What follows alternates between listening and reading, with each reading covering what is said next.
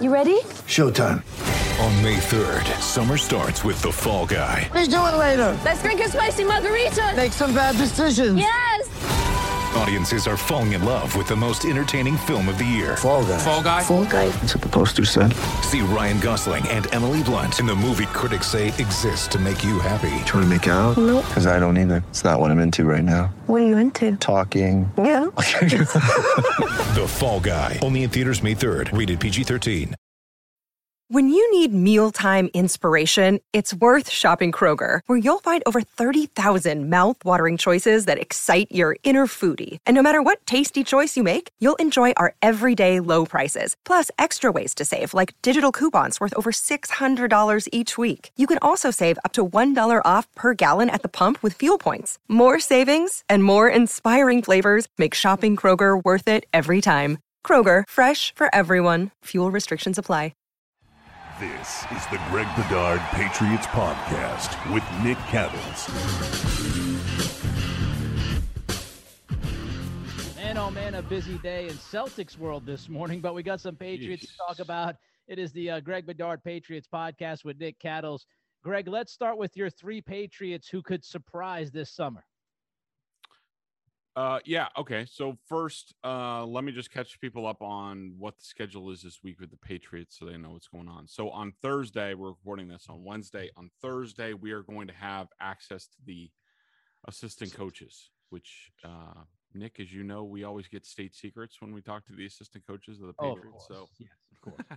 looking forward to that and uh and then on friday we have another ota experience with the patriots where mac jones will probably be number four in the depth chart and carrying cam newton's helmet uh after some of us uh reacted to mac jones being out there so uh in terms of patriots that i think are going to surprise this season or at least this is what i'm thinking right now and these things can evolve uh, number three on my list um, is Josh Uche. I think that I think that he showed some signs last year, Nick, of um, they were very faint, but they were there. Some signs of getting things. And now I think the big task with how are they going to how are they going to bring him to the next level is number one, like where is he going to play? What is his role going to be? I think we have some indications, and we haven't seen, you know, a whole lot of full team stuff yet. But I think there are indications that they're targeting him for inside linebacker, uh, and then maybe play a little bit on the edge. Then again, they already have enough guys on the edge. I mean, they signed Judon, they signed Van Noy, they have Winovich if he's still here, they have Anfernee Jennings, they have Deatrich Wise, they have they have a bunch of options on the edge and what they don't and they do have some options at inside linebacker but one of the reasons why I- i'm hoping he pops there uh is because the patriots need a lot more they need a lot more speed on defense on the second level of their defense and i think that uche has a chance to to do that for them Yeah, and I mean, if he's able to follow up his last few games of last season, you feel really good about him. And really, there's no reason to believe he won't do that. He's healthy by all reports. And of course, he's going to have a full off season at his disposal, maybe some joint practices, obviously a full camp, some preseason games. Uh, I am high on Uche as well. Who's next on your list? Jakobi Meyers. Um, I think part of my reason for picking Jakobi is uh, sort of playing to the narrative. You know, as a as a as a writer, you're always looking for uh, really good stories, and I think that Jakobi Meyers emerging after in an off after an off season in which they signed two wide receivers and most Patriots fans are openly lusting for Julio Jones that Jakobi Meyers, the you know, skinny, doesn't look like much slot receiver type, uh, undrafted, unheralded, all of a sudden pops, I think would make a great story. And I think it would fall in line with what the Patriots have done over the years at slot receiver from, you know, Troy Brown to Wes Welker and and people, Nick, people people misconstrue the whole Welker narrative and story all the time. Like I get this all the time, and they talk about, well, Wes Welker was just a punt returner before he came here. Like you didn't watch the Dolphins. I covered those Dolphins teams. Wes Welker was no just punt returner. He the dude caught 67 balls from uh, Joey Harrington, Cleo Lemon. I mean, 67 receptions with that slop down there in Miami was damn good. And Belichick just got he got him off of one good year, and they, that's what you're ho- sort of hoping for with Agholor and Kendrick Bourne. But I think that Wes Welker, then Julian Edelman, then Jakobi Meyers. I think he has a lot of potential. I think he's. I, I love Jakobi as a player. He just he's really smart. He catches the ball all the time. He he always bounces back up. Uh, he's the type of kid that you root for on this team, and so he he's my number two guys on on, on people who could surprise. It would have been interesting to see how this would have played out if Brady believed in Meyers a little bit more back in 2019. Yeah. You know, when you go back and you watch it, at least there were a few times I saw Jakobi be open and Brady would just not pay attention to him. So, you know, m- maybe that stunted his growth a little bit. But last year he showed out. I thought, you know, he, he proved that he could be an NFL wide receiver. I don't think he's a number one. Some people went crazy and said, oh, this guy could be. I think he's more, he, he's more a three slash four, but in the right role, he can be productive. All right, your last guy on the list as far as somebody who you think could surprise us. My guy Kyle Dugger.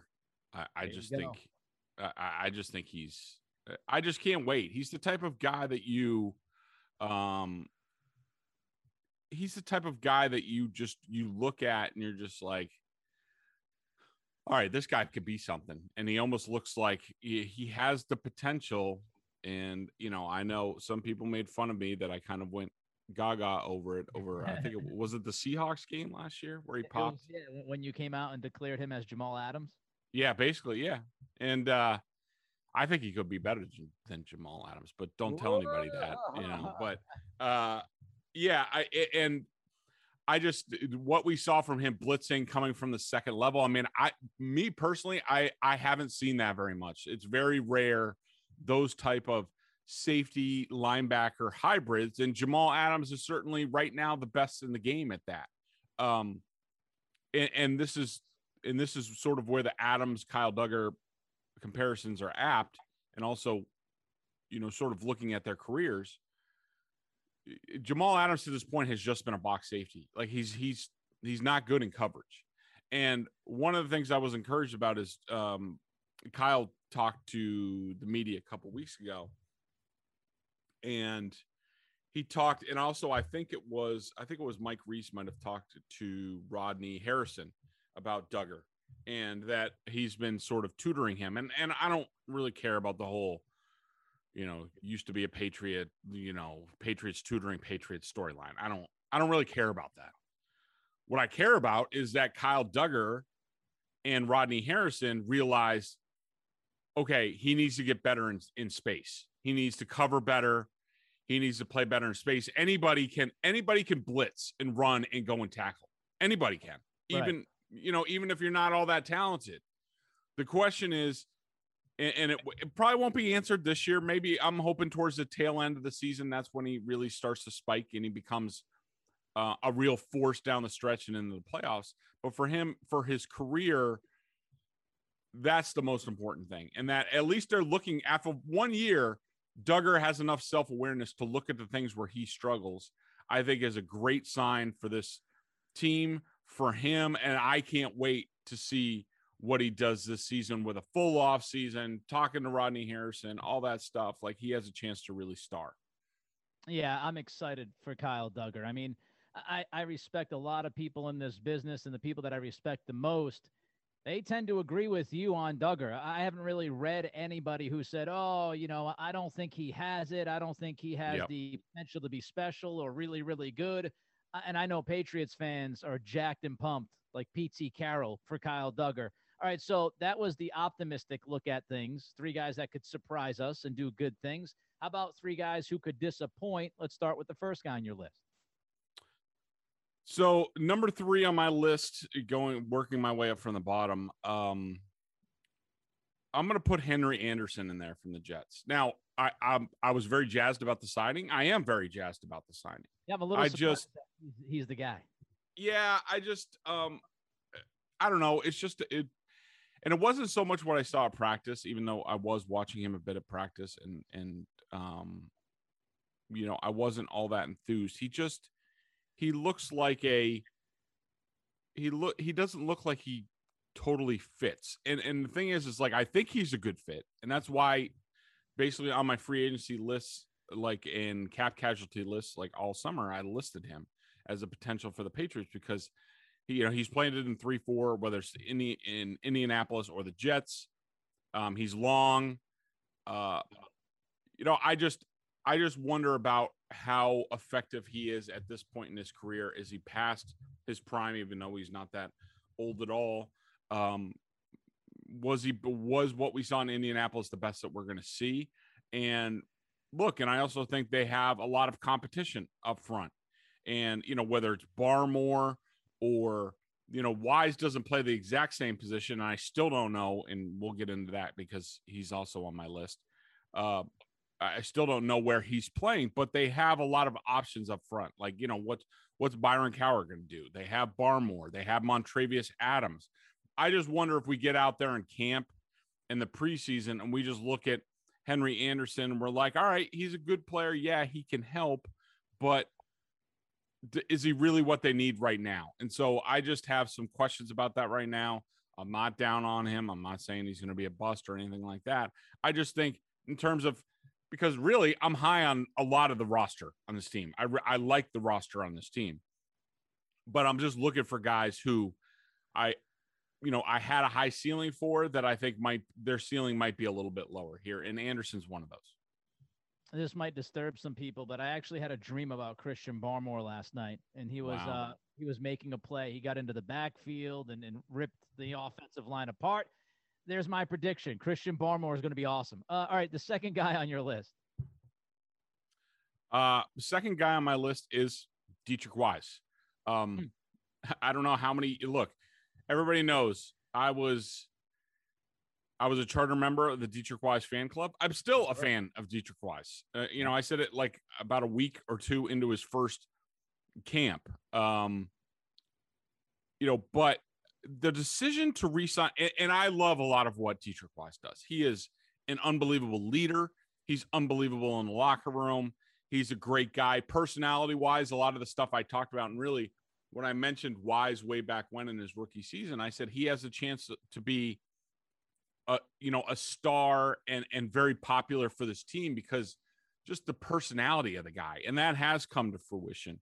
And I'm glad to see it because he is a really good guy, and he and and he is everything that you want in a Patriot. And maybe that's why the Patriots overpaid. You know, maybe he's the new Rex Burkhead and and and these guys where Belichick is like, look, I'm willing to overpay for certain guys because I know that they're going to bring me something in the locker room. And there's something to be said for that. Um I I understand that and I'm not going to discount that, but I mean, you know, he got pretty good money. You know, his cap number this year is like 3.7, but all of a sudden it goes to like 6.3 the next 3 seasons. I mean, for a guy who Nick, we've talked about it over and over again, and and I think you agree. He doesn't really have a position in this defense anymore. I mean, he's a he's a he he he gives you value because he's sort of like a three four four three swing guy. But the thing is, Right. he's not even that good at that. Like anytime, any okay, he can play four three end. That's what I think his best position is in the pros. And part of me wanted him to. And when he was when he was drafted by the Patriots, the Patriots were a four three team and it, you know like Trey Flowers, he was the next one up after Trey Flowers. So that was the position that he played. But all of a sudden, the Patriots, for whatever reason, and it's usually personnel based, went to a three-four, and then so he he's not agile enough to play outside on the edge, and he's not big enough and sturdy enough to play the five technique at three-four defensive end. And so it's like, all right, where do you put him? In the last two seasons, you know, he flashes here and there, but for the most part, he hasn't really done that well since they went to three four. And what do they do? They give him a four year contract. I, I just I don't understand that. And so for me, I have a hard time seeing how Deatrich Wise lives up to that money at any point. But then again, how much do you value the locker room and intangible stuff? Yeah, I was surprised at the money. I was surprised at the length. We talked about him possibly being gone when the season was over. You know, he, he didn't leave. He stayed and, and he got paid. All right, last one on your list of guys who could disappoint. Yeah, I keep going back and forth on this, um, Nick. And again, let me say before people get all disjointed about what I'm saying, uh, oh, Bedard hates this guy and he thinks this guy stinks. Get them No, all I'm not saying that. You're getting them all yeah, I up. mean, I, I, like I said, I like this roster and I like what they did in free agency. And um, I, I guess my number, it, I'll I'll coin this player as my one of my biggest worries for this season. He could disappoint. He could be great. It's Trent Brown. I mean, I just I think he's you're inviting an unknown variable like we just talked about Deatrich Wise. You sign him because you know what you're going to get in the locker room and the leadership and the durability and everything. And and you love Deatrich for all that stuff. You know, I'm not saying Trent Brown is the opposite, but Trent Brown is a wild card that you're introducing into the locker room, the offensive line, where the guy he's replacing, Marcus Cannon, other than when he opted out, and and some injuries from here and there, he was a good solid right tackle. Trent Brown has been outside of everywhere outside of New England has been a ticking time bomb in terms of is he going to play? Does he want to play? Does he feel like playing? San Francisco, Vegas. Yes, he was successful here. He was chasing the bag. He already got the bag. Dante Scarnecchia was here. Dante Scarnecchia is not here anymore. Um, so I have some worries about that because I think this offensive line, whether it's Mac Jones or Cam Newton or whoever at quarterback, this offensive line has a chance to be the strength of this team and really give Bill Belichick and Josh McDaniels comfort when it ter- comes to this offense, whether it's a running game, play action game. They can control things and make it simpler for whatever quarterback is is driving this team down the field. And I think all of a sudden going from Marcus Cannon and Onwenu and what have you at right tackle. Now Joe Thuney's out. You got to move Onwenu, and now all of a sudden right tackle becomes uh, right tackle for a while has been a pretty good spot for them. Now it's it's a big. You don't know what the hell's going to happen, and if Trent Brown isn't on the field enough, and they're paying a lot him a lot of money for this season, then all of a sudden, if he doesn't work out, then the trickle down effect could be very problematic for this team. And so I, I- I'll just term Trent Brown as my number one outside of quarterback. Obviously, we need to know what they're doing at quarterback, but outside of that, Trent Brown and right tackle is one of my top worries on this team. Yeah, I think if you want to try to be optimistic, it's that it only worked in New England. So maybe there's something, some secret sauce. Maybe Belichick and company, they know how to get to him. I have no idea. If you want to be optimistic, you could say, as you mentioned last time he was here, he was looking for the bag. Well, he's looking for the bag again. If he wants to sign another contract uh, and stay in the NFL, this is pretty much his last chance. So uh, there are reasons to believe that he could be good, but there are questions as well. One more thing I want to get to before the member question of the day. A lot Yep, of talk about Julio Jones. A lot of people think that uh, today, again, this is Wednesday morning. A lot of people think today could be the day that he's gone. Uh, have you heard anything about Julio, New England? And do you think he's gone by the end of the week? And if it's not New England, where would you lean? Eh, eh, Nick, if I had to bet right now, and what does Vegas have the odds at? Does anybody know? Is it, uh, Oh, points suddenly- bet. Points bet had Seattle the last time I saw. The, the- Oh, the- now it's switched. So like a week ago, the the Patriots were the biggest he- favorites. Now it's switched, and uh, I just get annoyed that it's like, oh, well, Vegas has the Patriots as the favorites, so that means something. No, doesn't mean anything. Again, I say that. Um, as far as I know, my latest intel on this is that um, the Patriots are not in the ball game right now, where the the Falcons are talking as far as compensation. The Falcon Falcons are asking a lot, and also That's insane. They're asking as much as that. Reportedly, they're asking for a first round pick, and then people say they're asking for players, multiple with an S players. That's insane. yeah, It's insane. And and also a, a new thing that I've heard introduced is that Julio Jones might want a new contract. Yeah. Yep. What? What are we talking about? Julio Jones, broken down Julio Jones off of that's like that that's actually that's worse. At least eh, it, I wanted to equate it to it's like Stephon Gilmore being like, all right, well, I tore whatever he tore last year, and now I want a brand new contract to be top paid cornerback in the game. Like Bill Belichick would laugh at Stephon Gilmore. I mean, do do I think they come to an extension or something? A smart thing? Yeah.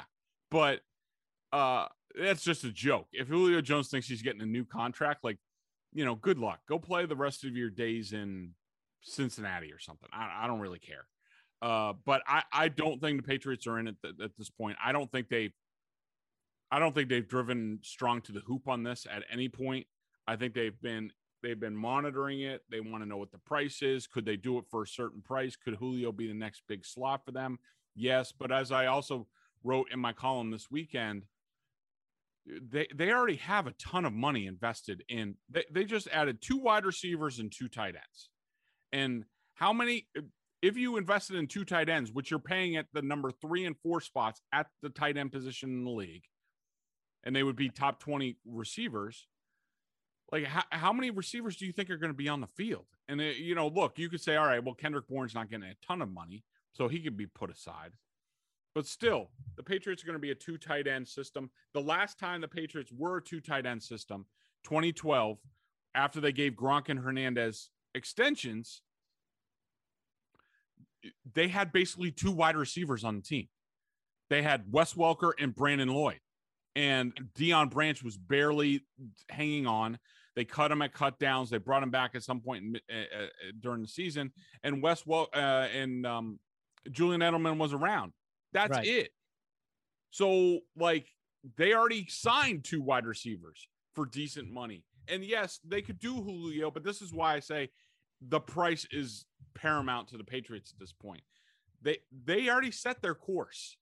They set their course for what they wanted to do at quarterback. It, that didn't really work out. Receiver, tight end. The tight end thing was a little bit of a bonus with two, but they said, "Oh well, all right. Should we send the money? Spend the money at tight end or wide receiver?" They went the tight end. That's the route they're going. The only way I think they're adding is something at a substantial value, and Julio Jones is not going to be that. Yeah, and I'm cool with that. Again, listen, I, am not yeah, overpaying yeah. for Julio. I think a number one receiver would be nice. I think Julio would absolutely help this team. He would immediately be their best wide receiver, even if he isn't the Julio Jones of old. But I, I want Atlanta to eat some of that money. And again, as we talked about the last time, I'm willing to give a conditional pick. You know, hey, I'll give you a third round pick that can move up to a second if he does this, this, and this, but I'm not overpaying. A member question of the day BSJ $39.99 on their annual plan. Of course, you get great Boston sports coverage. I mean, I'm sure John Karalis' head is spinning right now with the Stevens and yep. Ainge news. Uh, Greg combs through the coaches' film uh, during the football season. He answers your questions. Check it out $39.99 on their annual plan. Uh, our member question of the day, Greg, what do you got?